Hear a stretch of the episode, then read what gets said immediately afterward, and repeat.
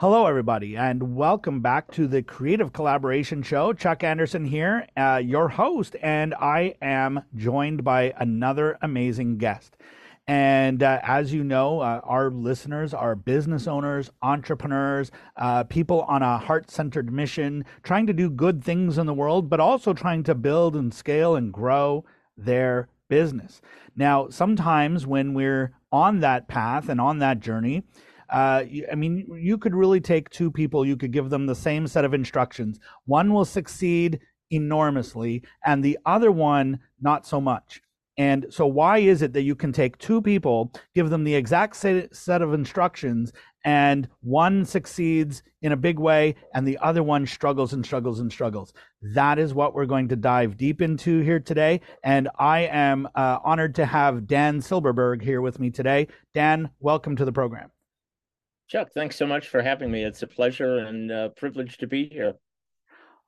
Well, I'm honored to have you here as well. And like I said in my intro, we're going to talk about why this happens. You know, why you can take two entrepreneurs, two business owners, give them the same set of instructions, and one will succeed in a big way and other ones won't. And I know this is the thing that you do in your business. And, you know, we're looking at mindsets, we're looking at paradigms, all of that. Let's start with a little bit of, you know, an introduction about you, your background, and how it came to be that you're speaking on this topic, and then we'll dive deep. Yeah, perfect. So I am approaching 74 years of age. I spent 40 years in business. I worked in the Fortune 500 and ran large business segments. Became a CEO in my early 30s. I did 5 startups. I've got an M&A background. I have a technology background with EDS and Oracle. I have a business consulting background in McKinsey methodology and AT Kearney. So I've seen a lot of movies. And I started my personal journey in 1982. I was trained by Werner Erhard, who was the founder of the Est Movement. That became the Forum, which became Landmark. It's still out there today. And I've been, I think, since about 12 years old, on a search for truth in my own growth and development. So I have worked with different groups and men's groups, particularly probably facilitating, educating, and training over 20,000 individuals in my career. And at this stage, I'm in a legacy kind of a position, and I have now an international leader consultancy, and my moonshot is to train the next generation of leaders. So in order to become a leader, you actually have to know who you are, right? And so that's really the work. It's this unmasking of each of us. So why do certain people thrive and other people don't?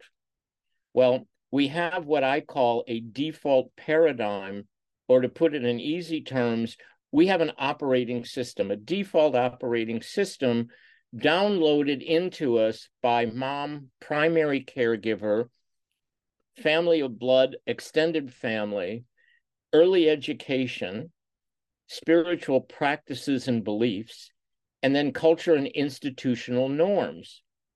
So between our ages of 0 and 10, the human being has no analytic filter. It's basically what's called a sentient being. We sense things, we feel things, we interpret the world, but we have no analytic filter. So when someone gives us a belief and we go, wait a minute, I don't believe that, then we have no way of getting rid of it. It becomes embedded in us.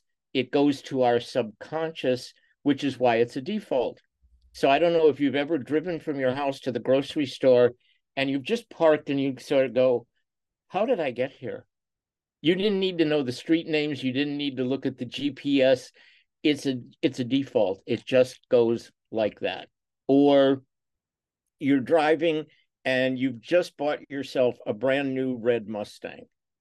And all of a sudden, as you're driving on the highway, you see every red Mustang that comes along and you never saw them before. So when we look at the world, we each have a lens on it and we each have a perceptual intelligence. So let's talk about how we get raised. So when we come into the world, we're in a survival mode. If we don't get our diaper changed, if we don't get fed properly, if we're not kept warm, we probably don't survive. And so we are sensing and feeling, is our world safe?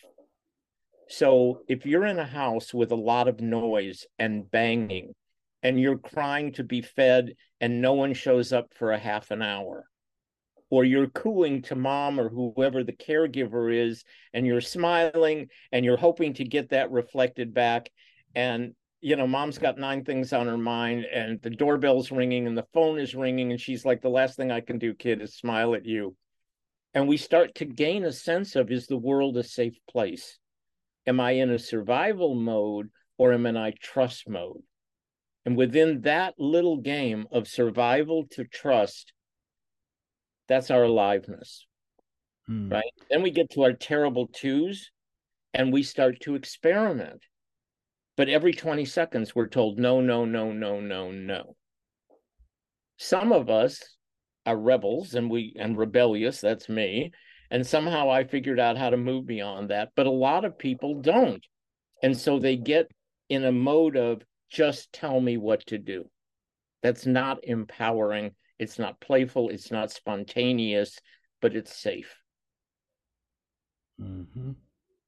And so, how many times did we hear that growing up? I mean, it was constant for probably for the first 4 or 5 years and beyond, but you hear it a lot in those first 5 years.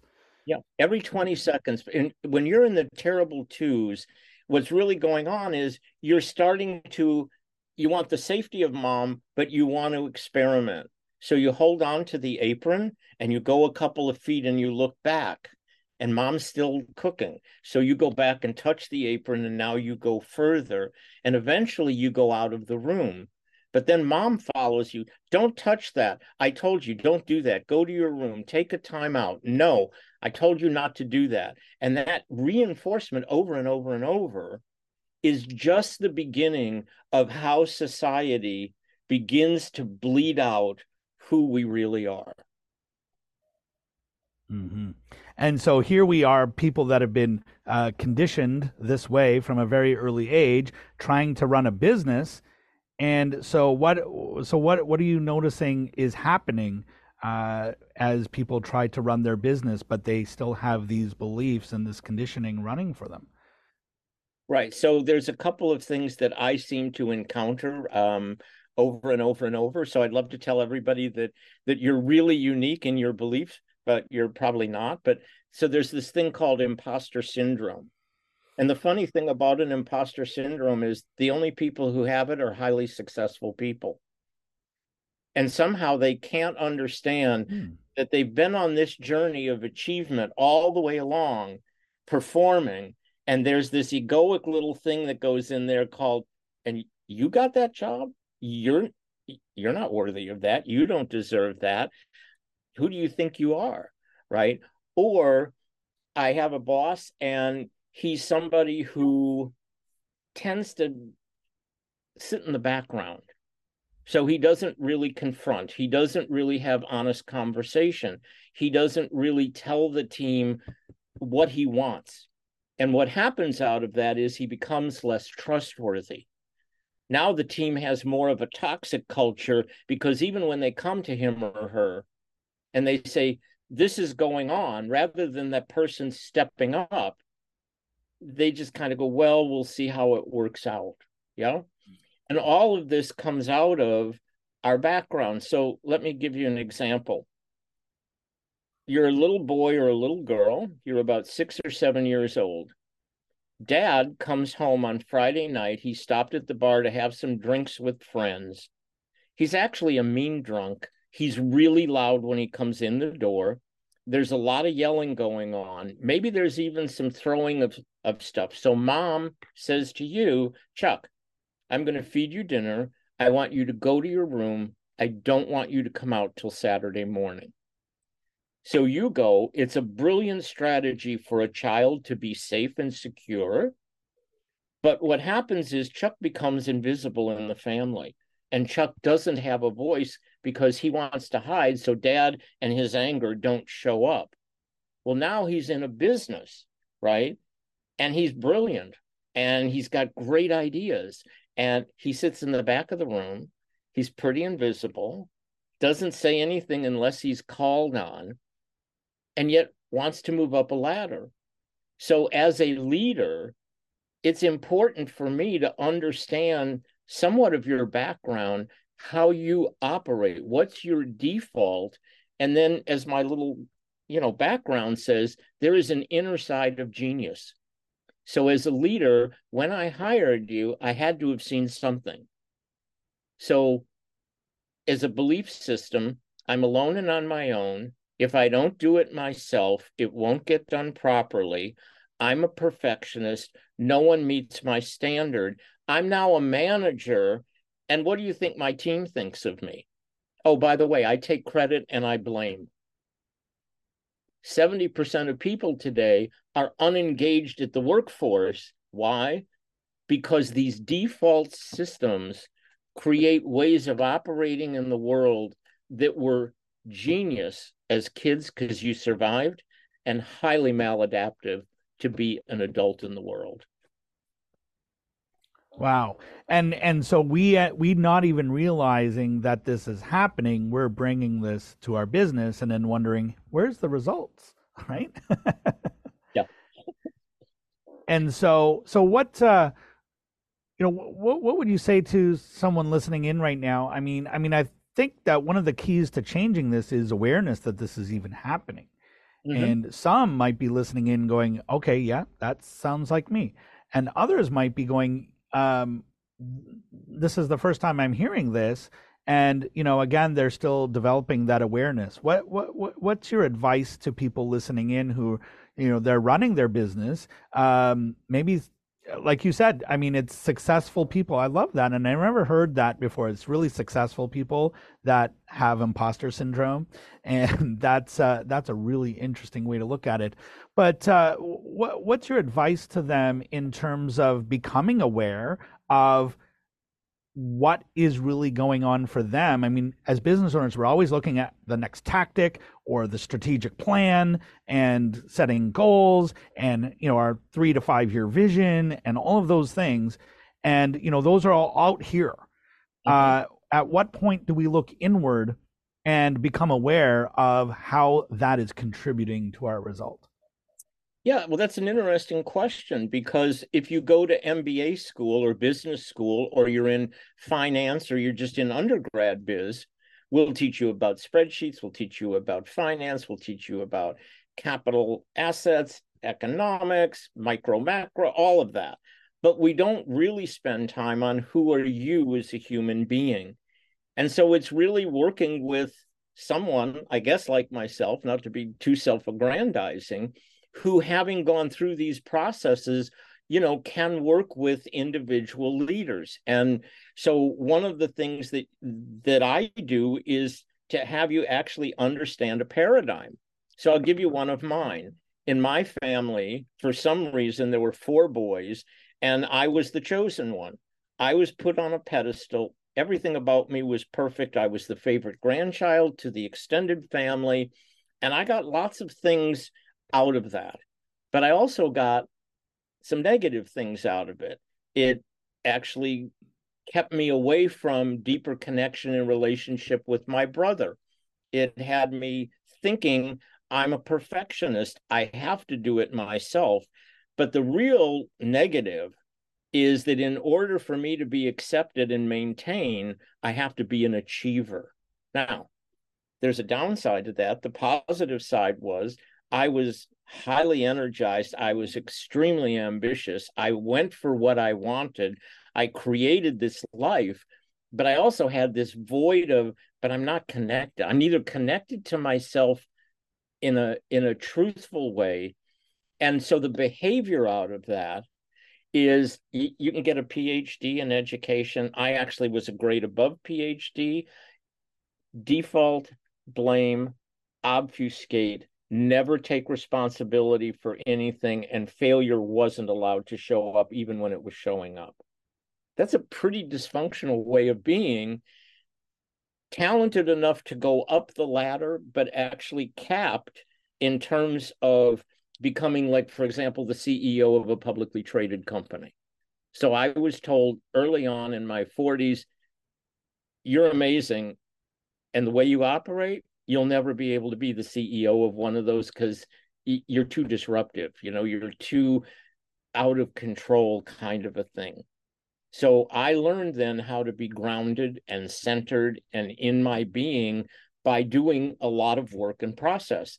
And that's really what's exciting. So what happens in the world today is we read Brené Brown and we read Simon Sinek and we read Seth Godin and we read the influencers. This is not a way they did their work. That's why they're writing. Interesting to know the information, but it's the process of doing the work that gets you to who am I? And that's it's courageous, audacious, painful.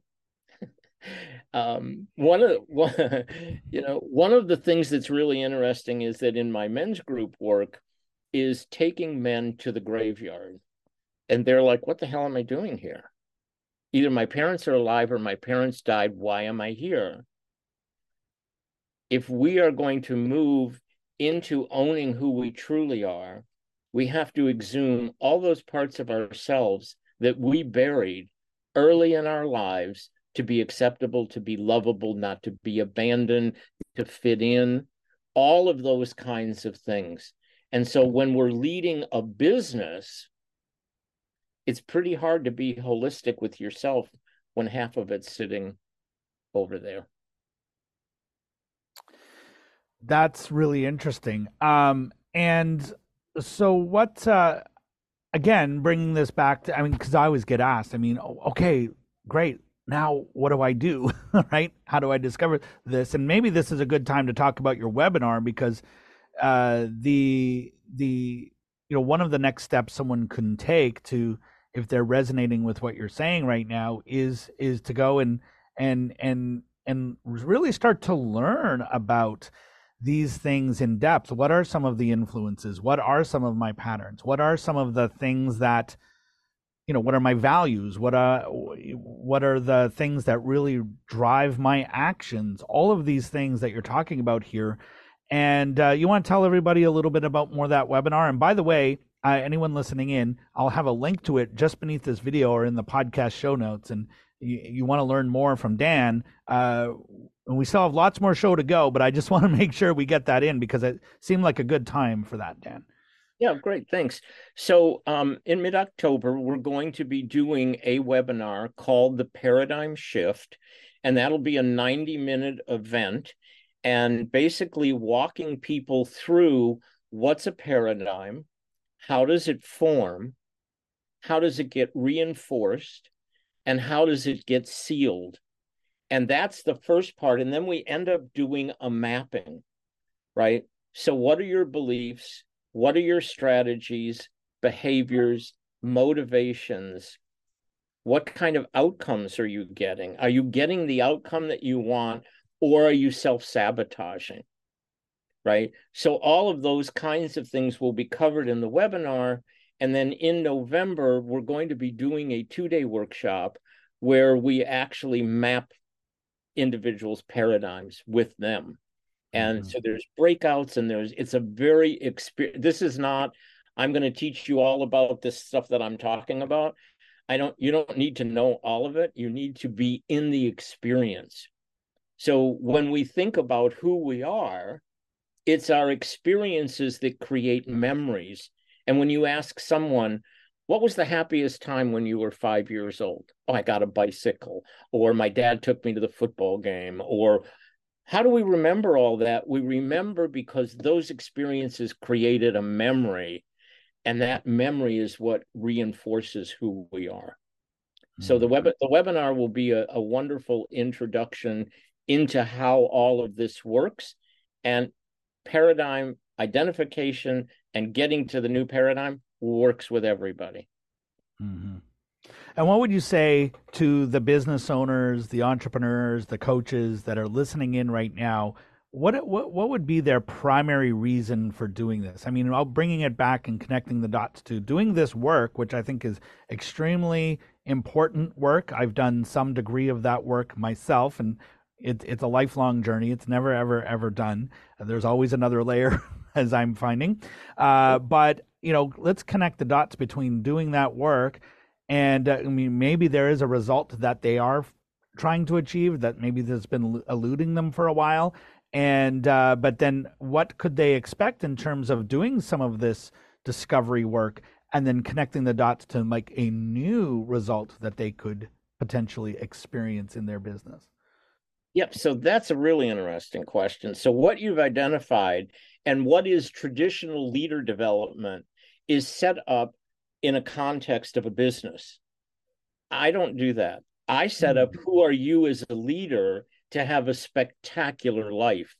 So who are you with your spouse, your partner, your children, your family, your religious and spiritual, who are you out in your community? Who are you in your school system if you've got young kids? And what are you bringing out in the world? So when we look at the workforce today, one of the things we hear from CEOs over and over and over, most of whom are over 50, I can't get these guys to do anything. I can't get the Zs and the millennials. And yeah, because you're up here in your analytic mind and they're here in their hearts. They want meaning. They want purposeful work. They want to be accepted for who they are. I can't accept you, Chuck, for who you are to a degree any more than I accept who I am. So if I'm avoiding myself, if I'm always putting myself down, I'm going to do that with I'm going to put my workers down. More importantly, your workers are going to be upping their game. They are going to look to become better leaders. They are going to look to have more meaning, and they will outgrow you. And guess what? It's the best people who leave. It's not the ones that are afraid that'll sit there until hell freezes over. And so when you think about that, why do you want to do it? Number one is, why are you here? Why did you choose to come to the universe now? And what was the gift that you came here to deliver? And I guarantee you it wasn't to improve your bottom line by 5%, right? So yeah. When I look at this, I'm at a point of meaning and legacy. I'm at a point of I've had an extraordinary life with amazing opportunities. Why would I want to leave without delivering back some of the gifts that I've been able to get to as a mentor, as a teacher, as a philosopher, all of these kinds of things that make sense? And so what happens is you start to bring the bricks down of the wall. You start to unmask who you are. And as you show up authentically, it gives permission of your workforce to do the same. And it's in this vulnerability that real innovation happens. So if you're a leader in a business, I want you to be more out in the world with your leading, but if it's in a business, is it park your brain at the door, do as you're told, fear-based, right? If we like you, we'll keep you. If we don't, we won't. All of these are all part of culture and business norms. They're not serving the workforce right now. We have a very upset economic environment right now. Things have changed, and a lot of leaders in business are still doing the old analytic spreadsheet driven by Wall Street. That is not going to be a fulfilling life for the next decade. You know, it's interesting, Dan, because it makes me think of everyone that I've ever worked with in the last almost 3 decades of, coaching thousands of people how to, primarily work with their online businesses, but coaching them on their businesses nonetheless. And one of the questions that I commonly ask people that I work with is, why do you want to build your business? What's your why? What's your reason for growing this business? And inevitably, it's not, and well, amazingly, actually, the answer is not because I want to make a gazillion dollars. It's because I want to provide a better life for my partner, or I want to provide a better life for my kids, or we want to go on vacations. And I would say 99% of the time, that answer to why are they building the business involves some sort of personal relationship and their desire to have a better relationship with that person. And ironically, the work that they do in their business often gets them the opposite result. And that is less time with that person, a less connected relationship with that person, because the business takes them away from that. Is that something that you've experienced or noticed as well? And in terms of, you know, why the people you work with are involved in business at all? Yeah. So what happens is we go into business and we want all these things you just talked about, but then all of a sudden, because we're not around and the relationship starts to fray, we stay at the office longer because it's safer and it's actually, I don't have the conflict that I have when I go home, right? Because I haven't done a good job of work-life balance, right? I tend to run a business and all of a sudden I'm chasing every silver shiny object rather than what are the three things that would leverage my business exponentially to greatness, right? And we get caught up in the fray. All of a sudden the business is collapsing on us and we're suffocating, but we're going to stay no matter what. And all of a sudden the family suffers and it's not a very healthy kind of a thing. So if you're going to be running a business, again, who am I? What am I doing this for? Do I need to bring in someone else? Do I need not to be the CEO? Maybe I'd be great in the marketing department, but I should get a CEO who can do maybe what I'm not trained for. An entrepreneur, in my experience, can probably put their arms around a business up to about 50 million and tell everybody what to do. But if you want to go from 50 to 100 to 150 systems and processes, things that are repeatable, automated, have to start to play. That's not everybody's skill set, right? Now you want to go from 100 million to 500 million over a period of time. It just depends on what the size of your business is and what you want out of it. But if you're doing all the work, then you have a job. You don't have a business. If you're a solopreneur, you have a job. You don't have a business. Yeah. So what is it that keeps us from wanting other people to join in? What is it that keeps us from asking for things? That's a huge thing for a lot of people. I don't ask. The world, no one wants to help me. They don't want to see me be successful. I don't want to get the rejection of a no. And that's a way of operating. Yeah. So one of the things is you start asking every day, 30 times a day, Chuck, could you get me an Uber? Chuck, I'm running late. Could you give me an hour help on my project? Chuck, can you get Betsy to get me a ticket for Europe? And you just start asking for little things. And all of a sudden, what you realize is that 90% of the time you're getting yeses. Well, you're going to shift your paradigm now from I'm alone and no one wants to help me succeed. And all of a sudden, you know what? People do want me to succeed. People are willing to help. People actually are gracious. People actually, it's a whole different dynamic, but it doesn't happen one time. We all know neuroscience, right? Neuroplasticity is a new behavior, repetitive over a period of time.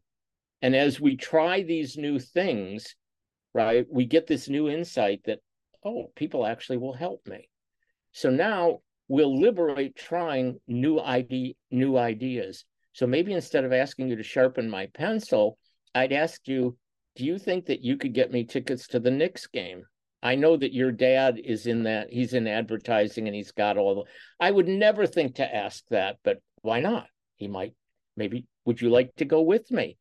So what would happen if you went from this fear of other people in their opinion, and you went to bold, audacious, disruptive, not rebellious, but just decided to go out there and really shoot for what you want?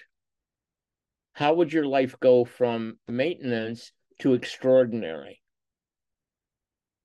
I think that's critical. And if you do that as a leader, you will show up as a mentor to others, and they're going to have a more spectacular life too.